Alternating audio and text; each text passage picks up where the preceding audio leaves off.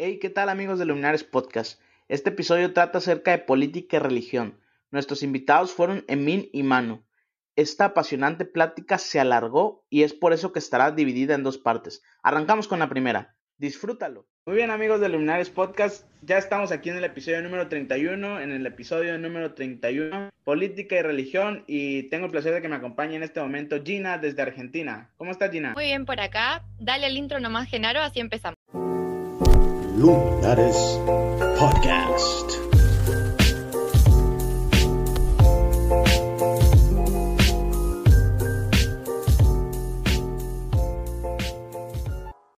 Perfecto, como ya se los hemos venido diciendo, ya estamos en el episodio 31 de Luminares Podcast. Wow, este tema que es intrigante, a veces hasta puede tornarse un poco paranoico el asunto por ahí con las diversas cosas que pensamos. Pero bueno, aquí están y vamos a presentarlos. ¿Te parece si, presentas a, ahí a tu compatriota y yo a mi compatriota? Dale, perfecto. Eh, les presento a, a Manu, que es un amigo mío de la iglesia. Eh, él lo conocí también en la facultad, o sea, después me lo crucé en la iglesia y dije, wow, este chico es adventista. Eh, así que en una materia que compartimos, yo estudio abogacía y él estudia ciencias políticas.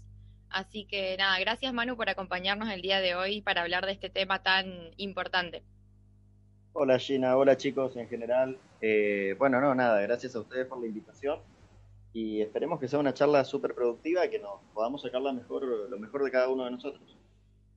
Muy bien, gracias Manu por aceptar la invitación y bueno, yo también tengo un invitado muy especial, personalmente hablando, un mentor para mí, el hermano Emín Pascasio desde Nuevo Laredo, Tamaulipas, de la Asociación Norte Tamaulipas por ahí. Eh, un, yo siempre le, echo muchas flores al hermano y le digo que es un, símbolo de la iglesia acá en, en Laredo, pero bueno, él no lo va a aceptar, yo sé.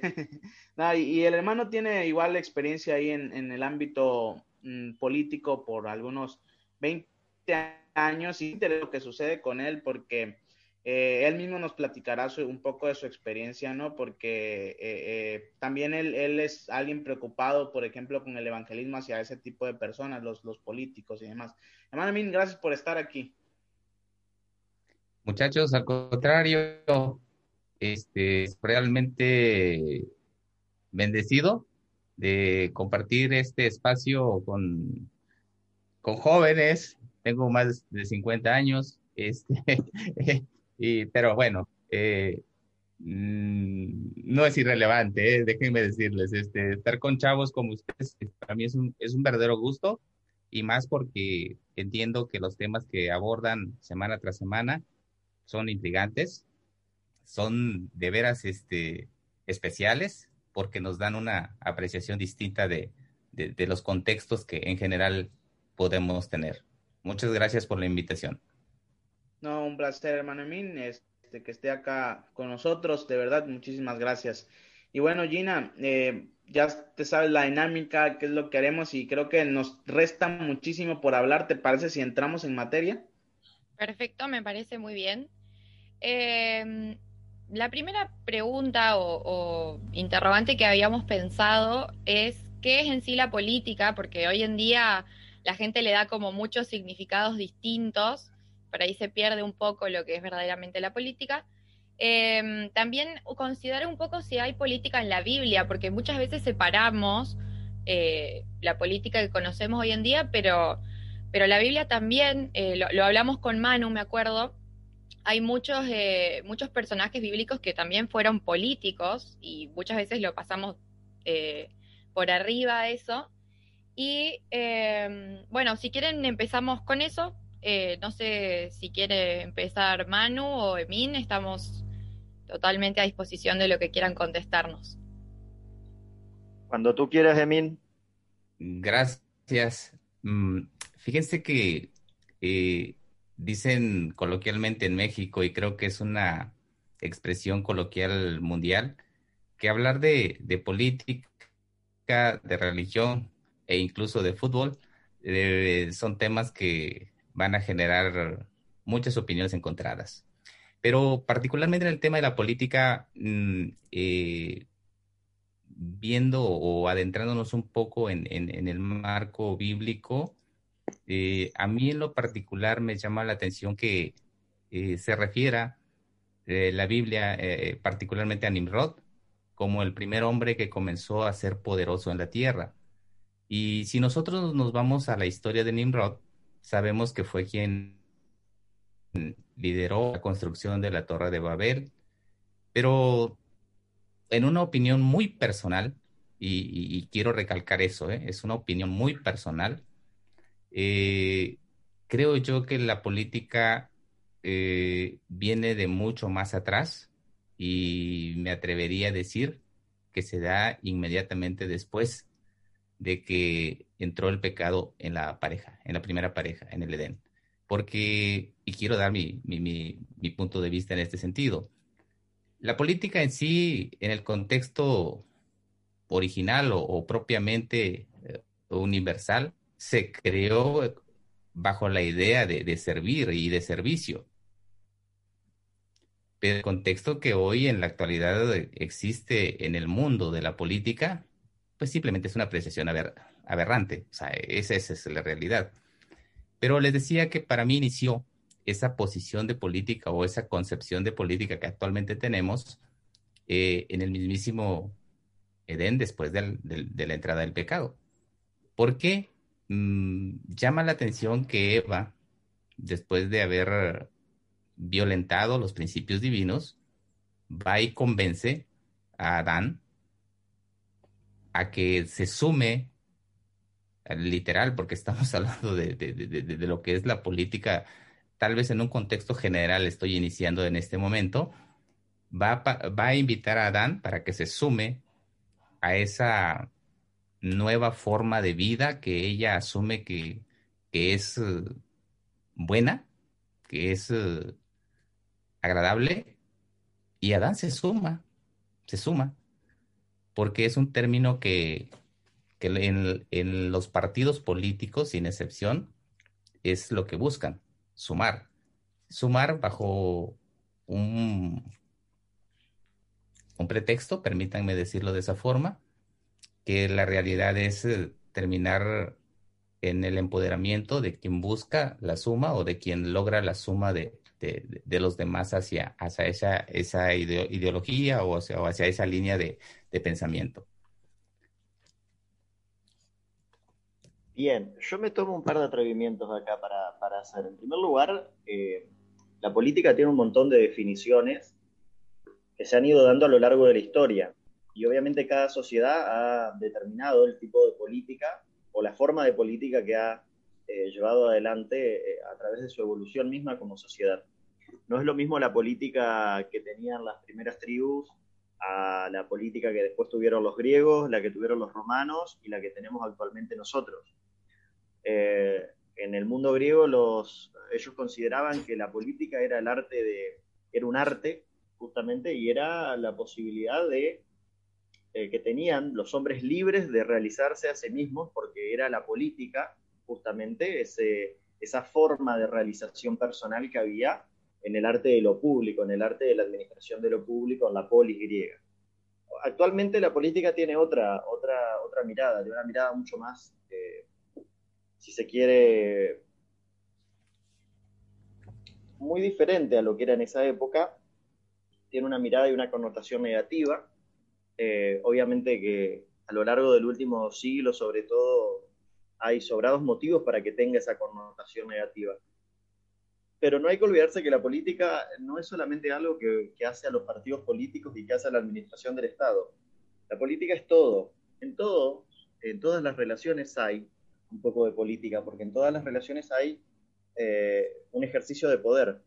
En un matrimonio hay un poco de política, en una relación de amistad hay política, obviamente en grupos más grandes hay política y obviamente en partidos políticos y en la administración del Estado y en el ejercicio del gobierno hay política.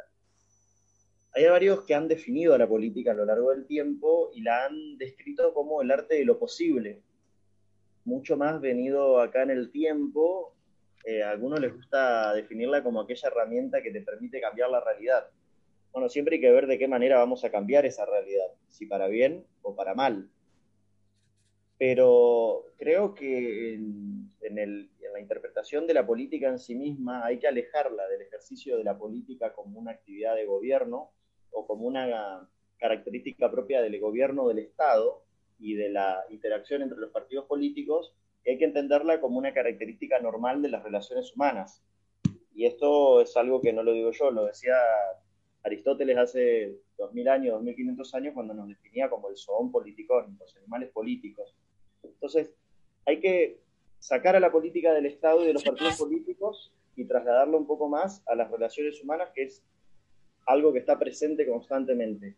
Hay varios autores que dicen que lo personal es político y me parece que también está bueno interpretarlo un poco por ese lado. Por otro lado, sí, creo que en la Biblia hay mucha política. Eh, y que hay numerosos referentes que han actuado en política eh, y han dado el ejemplo de cómo hay que actuar en política. Eh, yo creo que no es lo mismo hablar de un político actual contemporáneo a hacer referencia a alguno de los que la Biblia da como ejemplo. Digo, José, incluso el mismo Moisés, eh, David, Salomón, etcétera, que han actuado en política con sus defectos y sus errores también, pero con muchas virtudes y han sabido guiar y orientar al pueblo a los tiempos que les ha tocado. Sí, eh, yo también me acuerdo de, Daniel, que era, que se decía que tenía un carácter intachable. Eh, también está buenísimo tenerlo como referencia en la Biblia. Eh, así que, bueno, si querés, creo que quedó bastante claro de que en la Biblia hay relaciones políticas. así que que no es que es algo del demonio como piensan algunos, es algo que también está presente en las relaciones humanas como seres humanos.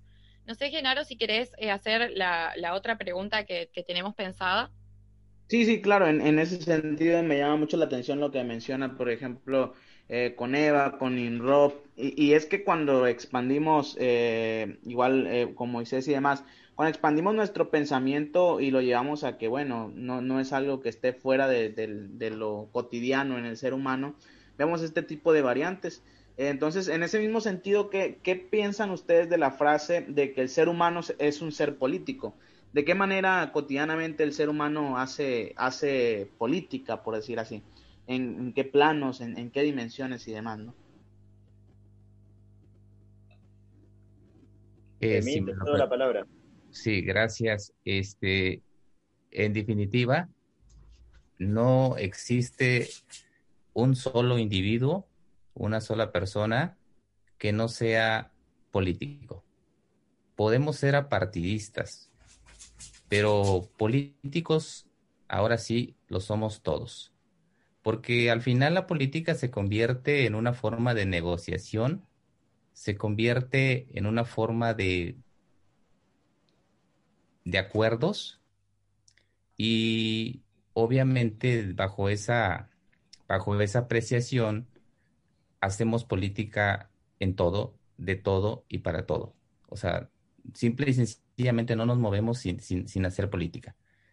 Eh, yo probablemente me atrevería también a hacer este mm, un comentario sobre dos posibles líneas de la política la del Estado, por supuesto que, está muy devaluada socialmente, la apreciación está muy devaluada, y la política que tiene que ver con las relaciones humanas o las relaciones sociales, eh, y que en estas están inmiscuidas o inmiscuidas eh, las asociaciones civiles, las fundaciones y por supuesto las asociaciones, asociaciones religiosas. Pero Política es en sí, vaya, la vida misma, la, vida diaria. Eh, para todo utilizamos la política, ya que me atrevería a decir que, es una forma del lenguaje diario. Sí, coincido. En, todos los ámbitos está inmiscuida la política. Lo personal es político.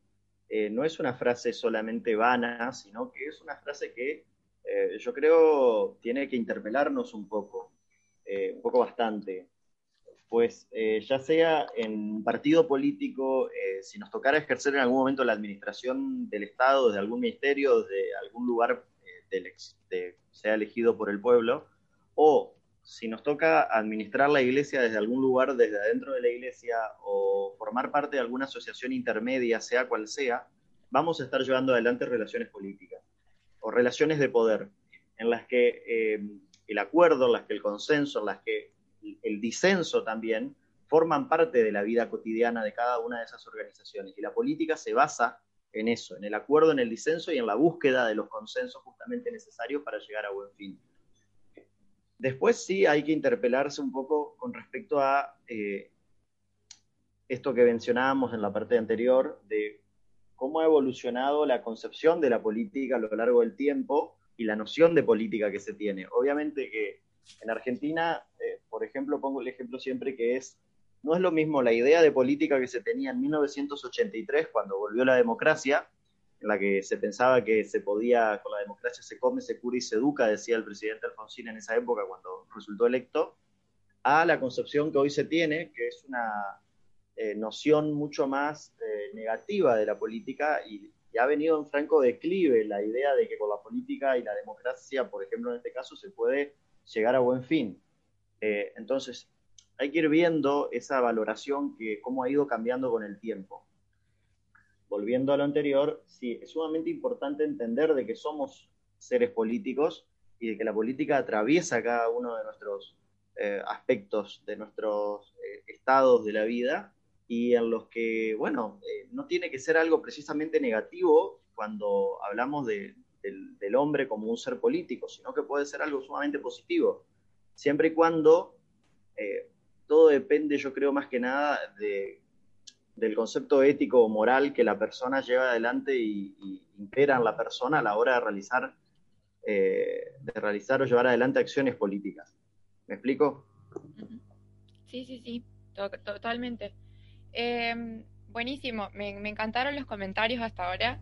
Em, pero bueno, me, me, interesa un poco lo que dijo eh, Emina al principio y, Manu también lo fue mencionando un par de veces, de que, de que hoy en día lo que se tiene como política, eh, sobre todo porque relacionamos política con la política partidaria o la política del Estado, está muy desprestigiada.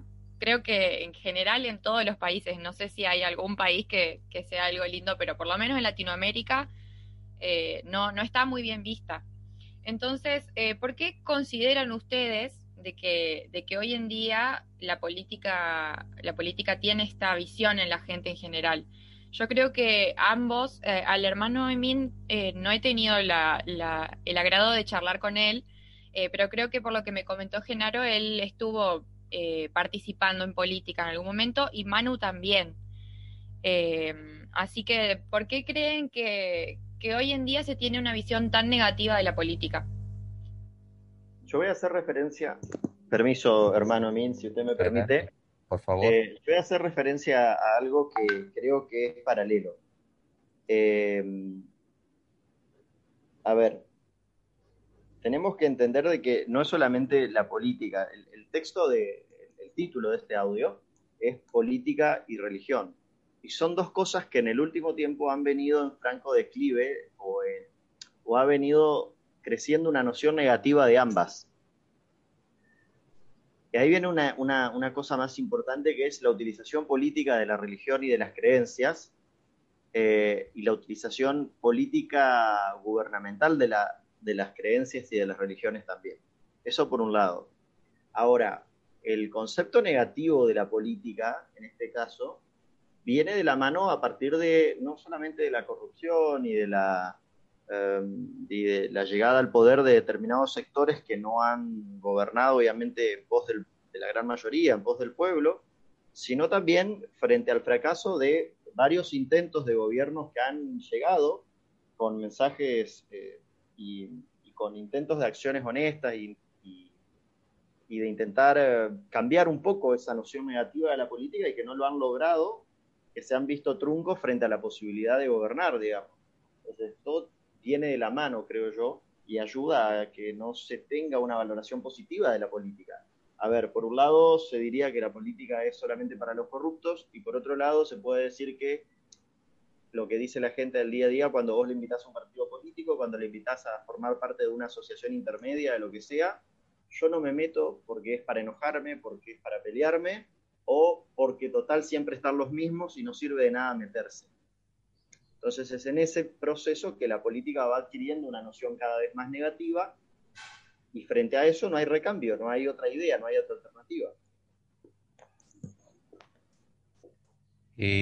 Si me lo permiten, eh, saben que la política trae, eh, me refiero particularmente no a la política cotidiana, no a la política de nuestro mundo normal, este, mm, concretamente al del hogar o al del negocio.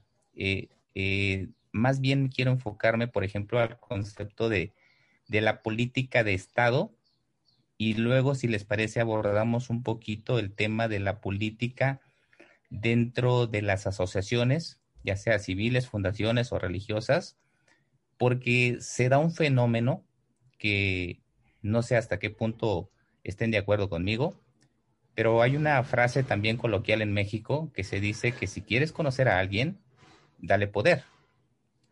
Y, la política, nos guste o no, empodera a quien llega, vaya, válgame la, redundancia o la expresión, a quien llega a la silla más grande.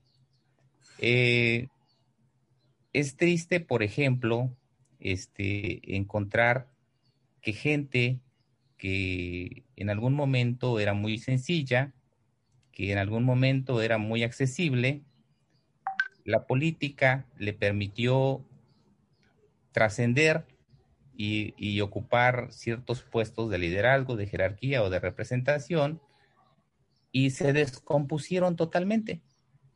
Dicho de otra forma, la política termina poniéndole precio a la cabeza de un partidista. Y, este, y yo no sé si aquí alguien de ustedes tenga eh, filiación con algún partido político, pero es evidente que en todos los países, como China acertadamente lo dijo, la política en este momento empodera en la medida de, la estructura que estés, empodera al, político cuando defiende de manera particular esa línea de pensamiento o esa corriente partidista en la que está inmiscuido. Eh, esta parte dañina de la política es la que socialmente también ha afectado demasiado hacia, hacia la sociedad en general. Hoy los políticos, sinceramente, del partido que sean, al menos en México, no, tienen, no tienen credibilidad. No tienen credibilidad. Y yo creo que en el mundo tampoco. y, y, ese es y ese es el punto. Pero fíjense, tenemos claro cómo se maneja la política de Estado pero ¿qué pasa cuando la política eh, se maneja abiertamente dentro de las asociaciones civiles o dentro de las fundaciones y, las mismas asociaciones religiosas? Abiertamente, porque son muy obvias. Eh, eh, evidentemente no voy a mencionar nombres. llevo más de 30 años dentro de la iglesia. No soy un adventista, nacido dentro de la iglesia, pero llevo más de 30 años. Y por la naturaleza de, del negocio que, Dios nos permitió tener, he tenido trato con, con políticos del gobierno federal, del gobierno estatal y, por supuesto municipal, que son los tres niveles de gobierno que existen en México, a los cuales puedo referirme obviamente porque eh, conozco un poco del medio.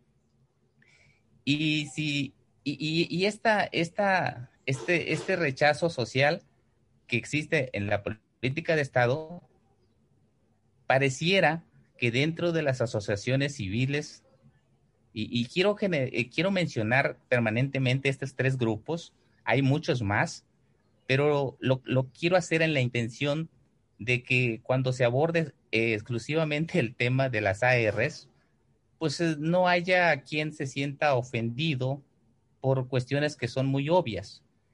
Eh, iba, iba a comentarles el, ejemplo, o voy a comentarles un ejemplo, de alguien que, está empoderado en una institución en México, que es de dominio público, por ejemplo, que ha sido invitado eh, por la división al menos en dos ocasiones, y, y las ha, ha rechazado las invitaciones a servir en la división porque el lugar que ocupa tiene un empoderamiento bárbaro. O sea, en serio, tiene el control financiero y, y, el nepotismo que existe en esta institución es tan obvio, tan obvio y tan, tan de dominio público, incluso lo puedo mencionar aquí abiertamente porque se lo he dicho a muchos pastores este, de la Unión, de, de la asociación, pastores locales, pastores amigos. En México tenemos un Vaticano adventista, así literal, y está en Montemorelos. Yo no sé si Argentina tenga su propio Vaticano argentino, muy seguramente sí. Pero ese es el punto, que llega un momento en que por más que se pretenda utilizar el, término político dentro de un contexto espiritual, realmente no es espiritual y termina dañando tanto al empoderado o a los empoderados que decimos en México que pierden piso. Yo digo, perdemos la cabeza cuando llega el poder. Perdemos la cabeza cuando llega esa, hay otro término que se usa aquí en el norte, cuando tienes la charola, eh, que, que, es una expresión para decir cuando eres el que manda. Cuando tienes la charola, este, se, se, se pierde la cabeza. Y, y, eso sucede, insisto, en todas, en todas las agrupaciones, eh, de toda índole. Y no es de veras, este, penosamente, no es distinto dentro de las ARS ¿eh? y en general. Yo me tomo un poquito de licencia para discrepar ahí, eh, pues así como hay eh, casos donde la política corrompe, hay otros casos donde no. El problema siempre es cuando la persona se pone por encima de la agrupación o se pone por encima del interés general. Eso primero y principal. Ya sea el interés general entendido como el interés general del Estado, el interés general de un país o de una asociación intermedia, sea cual fuera, ya sea una iglesia, una ONG, lo que fuere, eh, que eh, ahí entra o, discurre la situación en un error. Eh, así como hay mucha gente que se ve corrompida cuando llega a puestos políticos, hay mucha gente que no y que se mantiene firme en sus convicciones, en sus ideas y en su proceder. Tiene que ver, creo yo, obviamente con una eh, concepción de vida, con una idea de vida que eh, logra mm, que una persona no se vea corrompida justamente cuando le toca eh, llegar a ciertas posiciones de poder. Repito, sea esa posición de poder adentro de una iglesia y le toca de administrar el poder o los fondos de una comunidad como la iglesia, sea cuando le toque llegar a un puesto político dentro del Estado, en un partido político o en cualquier otra asociación intermedia. Eh, así como hay muchos ejemplos de política en la que, en la que los políticos se han visto corrompidos, y digo políticos eh, en términos generales, ¿eh? no solamente en términos de aquel político representante partidista, hay muchos casos en los que no, y hay muchos casos en los que determinadas personas han sido ejemplo y han sabido permanecer en una misma línea. Obviamente que lamentablemente son los menos quizás, o son los que menos prensa tienen. También tiene que ver un poco con el espíritu de cada sociedad. Hay muchas frases que dicen que cada sociedad tiene los gobiernos que se merecen eh, y tiene las representan los representantes que esto se merecen. Eso también es una evaluación que deberíamos hacer. Ahora, volviendo sobre todo lo que venimos hablando, creo que es necesario eh, entender eh, que todo esto que este, este trazado que venimos haciendo tiene que ver también con entender la política desde nuestro rol o desde nuestra fe también y desde nuestro proceder. Eh, a ver, creo que es muy importante que nosotros dejemos de demonizar a la política y empecemos a darle el lugar que le corresponde. No digo de participar activamente en un partido político ni demás, pero sí de entender de que la política es una herramienta, es una forma y es un tipo de relación humana y a partir de eso empezar a entender de que puede tener obviamente sus defectos y sus problemas como los tienen cualquier herramienta y cualquier relación humana, pero que también puede ser algo sumamente importante y vital para, para transformar realidades y para mejorar realidades.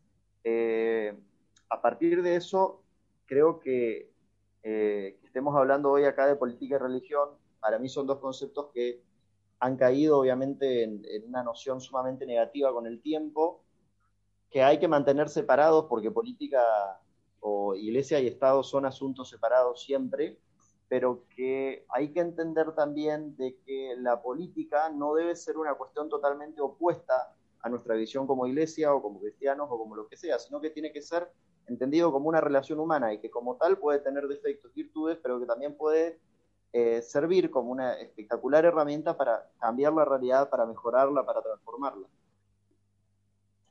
Eh, fíjate, voy a compartirles una expresión, eh, una frase de, de un ex secretario de gobernación y extractor de la UNAM, de la Universidad Autónoma de México, Jorge Carpizo MacGregor. Él en uno de sus libros cita textualmente, si hay una institución que verdaderamente sabe hacer política, esa es la iglesia. Así textualmente lo dice este, lo dijo eh, este, eh, el señor Jorge Carpizo MacGregor. Y hay otro político en México que fue una leyenda, este, por muchos años al frente de, de los sindicatos, este, Fidel Velázquez. Él dijo una frase, hay aves que cruzan el pantano y no se manchan. Y ahorita que, que Mano decías este, eh, sobre, sobre el tema de, de, los escasos o las escasas excepciones dentro de la política, claro que los hay, claro que los hay. De hecho, alguien se asustó porque hace algún tiempo yo hice un comentario eh, eh, públicamente donde manifesté que en mi agenda debo de tener al menos 700 pastores este, eh, referidos, conocidos, este, que en algún momento Dios nos ha permitido compartir la mesa, eh, la, comida, la sal. Este, pero yo les decía que de esos 700 que traigo referidos, hay cuatro a los que sin la más mínima duda, sin la más mínima duda, si el sistema estructural o piramidal que hoy tiene nuestra AR se derrumbara, como sabemos que va a suceder, no tendría la más mínima duda de enviarle a estos a cualquiera de estos cuatro mis diezmos y mis ofrendas así, sin pensarlo. Ahora, este, comparto contigo, Manuel, eh, evidentemente de que hay, como decía don Fidel, que hay aves que cruzan el pantano y no se mancha. Y probablemente cuando esa frase pudiera aplicar con un Daniel, con un José, o sea, con personajes que, que están allí en la Biblia, que son un referente, pero también yo me atrevería a decirlo, que qué difícil es que no le pongan precio a tu cabeza o a nuestra cabeza. En los últimos 20 años, por gracia de Dios, y insisto, por la naturaleza del trabajo que realizo, yo al menos he recibido cuatro invitaciones. Y las invitaciones que, se han hecho han sido muy generosas, porque vienen acompañadas obviamente de una propuesta económica. Pero la primera vez que me propusieron ser parte de una administración, yo me acerqué con alguien a quien falleció lamentablemente y, apreció, apreciaba mucho en la política. Y le dije, me están ofreciendo esto para ser un servidor público.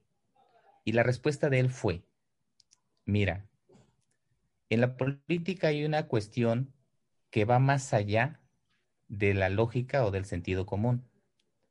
Porque resulta que en la política tu voz se escucha mientras te mantengas al margen de ser partidario de una corriente de pensamiento político o de un partido propiamente.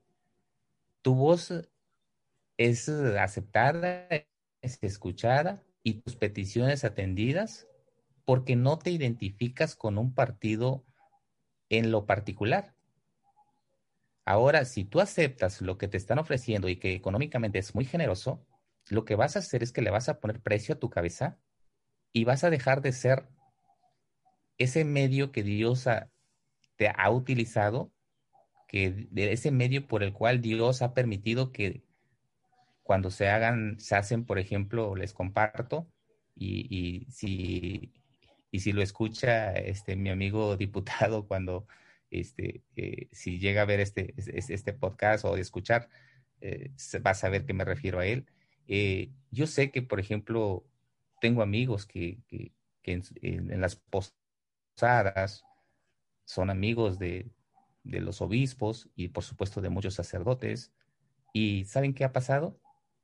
Dios se ha glorificado, Dios ha, bendecido y quienes van a, dar la bendición, hacer la oración por los alimentos, por ese año de trabajo, han sido cristianos.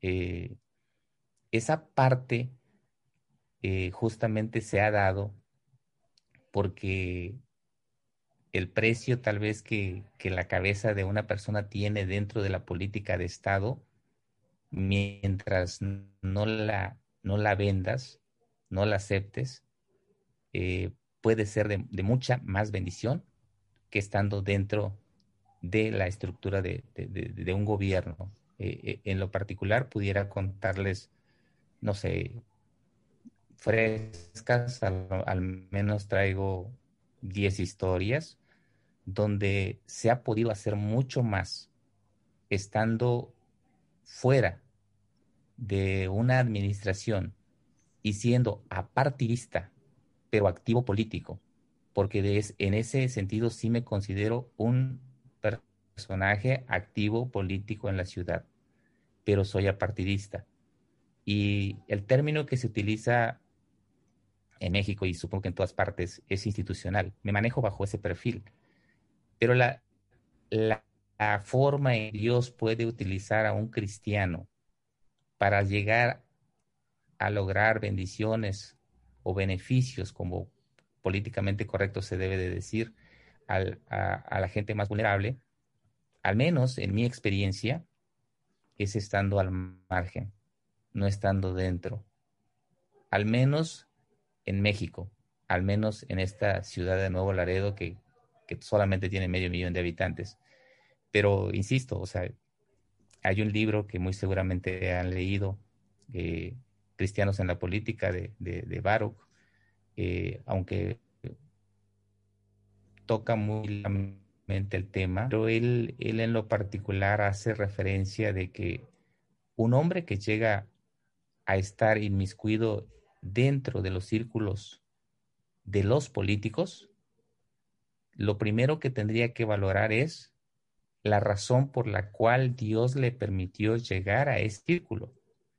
Y es, e, y es esa la, verdadera razón por la que, eh, al menos en mi caso, yo no he aceptado un puesto en ninguna administración de los cuatro ofrecimientos que he tenido. Sin embargo, a cada político con el que me he sentado, ya sea diputado federal, ya sea diputado local, sea presidente municipal o director de cualquier departamento, a cada uno se le ha compartido el mensaje de salvación. Y a, con cada uno se le ha pedido que, terminemos con una oración. Y a cada uno se le ha insistido que Cristo le ama y que Cristo murió por, por él. Y que él también tiene derecho a, ocupar un lugar en el reino de los cielos.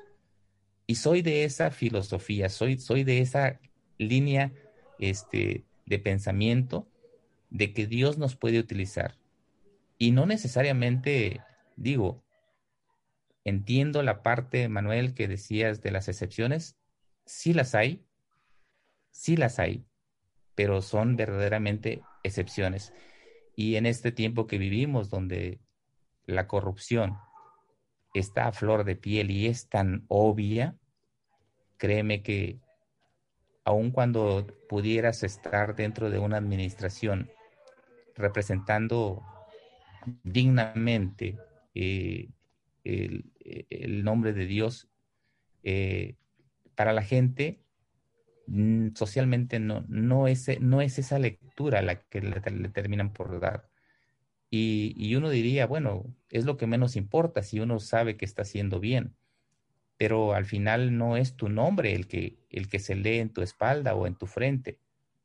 Al final lo que dice en tu espalda es, eh, al menos aquí en Nuevo Laredo, y yo así se lo he dicho a mi presidente de la asociación y a mis pastores aquí de, de, de los distritos que hay en la ciudad, eh, es una responsabilidad tan grande porque en mi espalda se lee Iglesia Adventista del Séptimo Día y en mi frente se lee Adventista del Séptimo Día. Entonces, cuando traes esa, esa responsabilidad, es evidente que tienes que cuidar el nombre de Dios y vaya que quiero hacer la aclaración, ¿eh?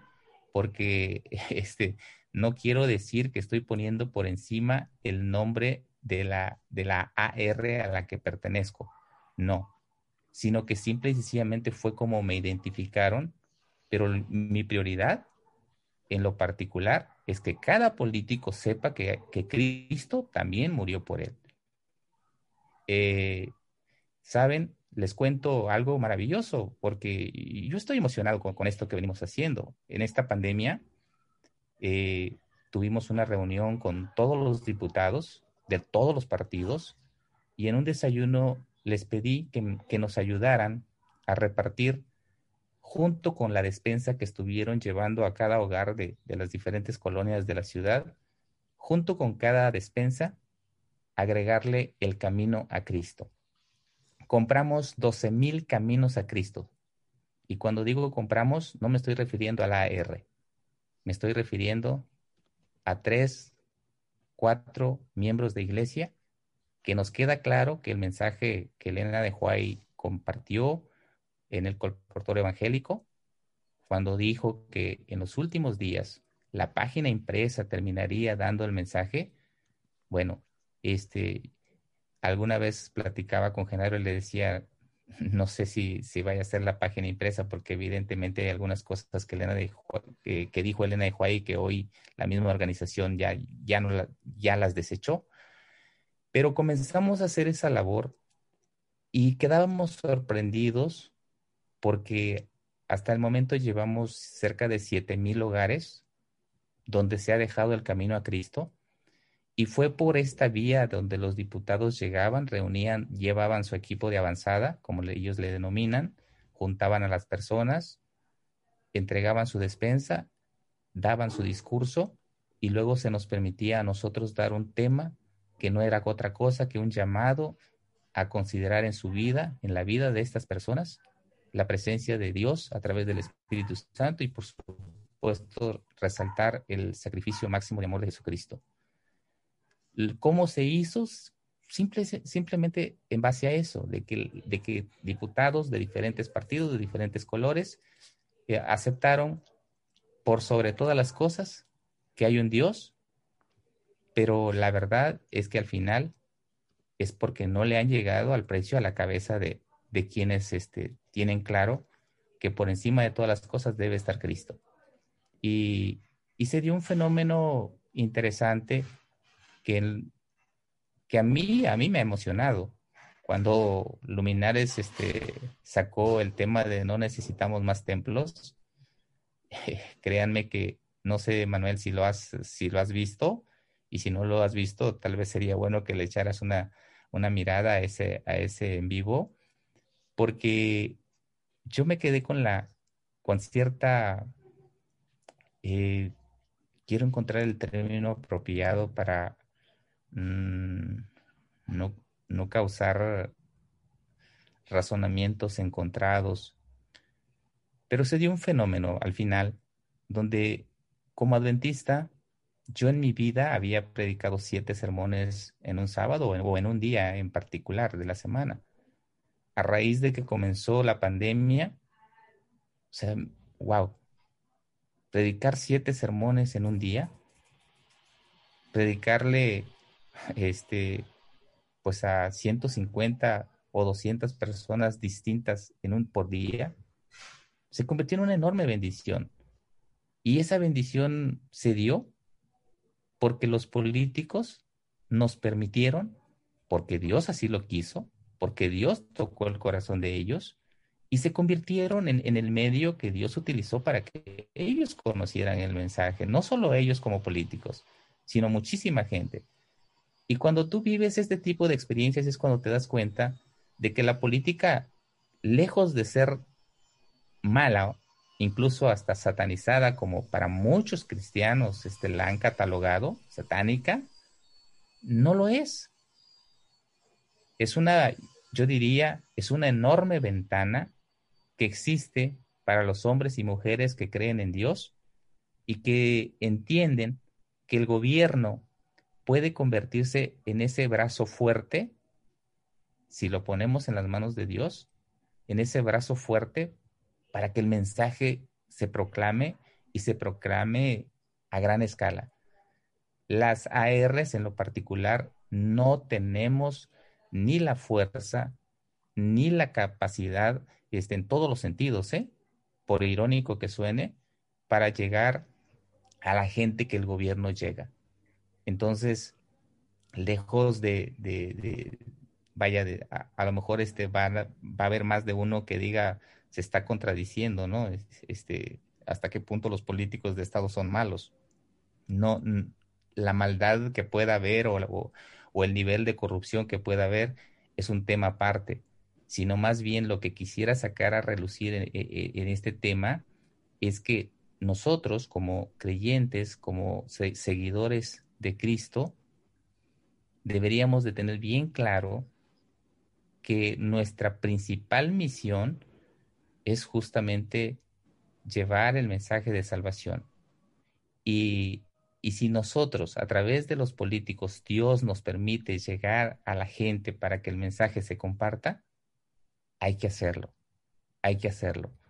Pero tampoco permitir que nuestra cabeza tenga un precio, o al menos que se lo pongan. Y el consejo final que me dio este político fue, si le pones precio a tu cabeza, dejarás de ser la voz que habla por, la, por aquella gente que necesita, ya sea miembros de tu iglesia o no, y te convertirás en un empleado. Y cuando eres un empleado, te tienes que sujetar a lo que tu superior diga. Y ahí es donde empieza precisamente la, corrupción, o porque aun cuando no seas corrupto, si tu jefe superior, valga la, la redundancia, te ordena que firmes un documento por un beneficio que dieron que costó X material mil dólares y en realidad lo están cobrando en tres mil dólares. Y si tú eres un, cristiano y estás dentro de una estructura de gobierno, pues tu obligación es firmarla, estés o no estés de acuerdo. De allí es que viene la, expresión de ponerle precio a, tu cabeza y la voz que dejas de, ser, ¿no? O, o, que puedes llegar a ser cuando, cuando pones a Cristo en primer lugar. Considera apoyar este proyecto y podcast. Tu ayuda nos mantiene creando contenido de calidad. Nuestro proyecto no tiene un presupuesto elevado, porque es autofinanciado por nuestro pequeño equipo. A través de este ministerio en línea, nuestro objetivo es equipar a las iglesias, sus líderes, sus miembros y también a otros ministerios para que cuenten la historia del corazón de Dios, que como movimiento hemos sido llamados a contar. Con podcasts semanales y recursos, Esperamos inspirar a las iglesias locales de todo el mundo a rediseñarlas para la misión. Si te encanta el proyecto y querés que tenga un mayor impacto, considera convertirte en un patrocinador. Tu apoyo hace posible este proyecto. Puedes ir a nuestra cuenta de Patreon, el enlace está disponible en nuestra descripción y sitio web. O puedes patrocinarnos directamente en la opción de soporte de Anchor en tu plataforma de podcast preferida. El enlace también está disponible en la descripción. Gracias por hacer este proyecto posible.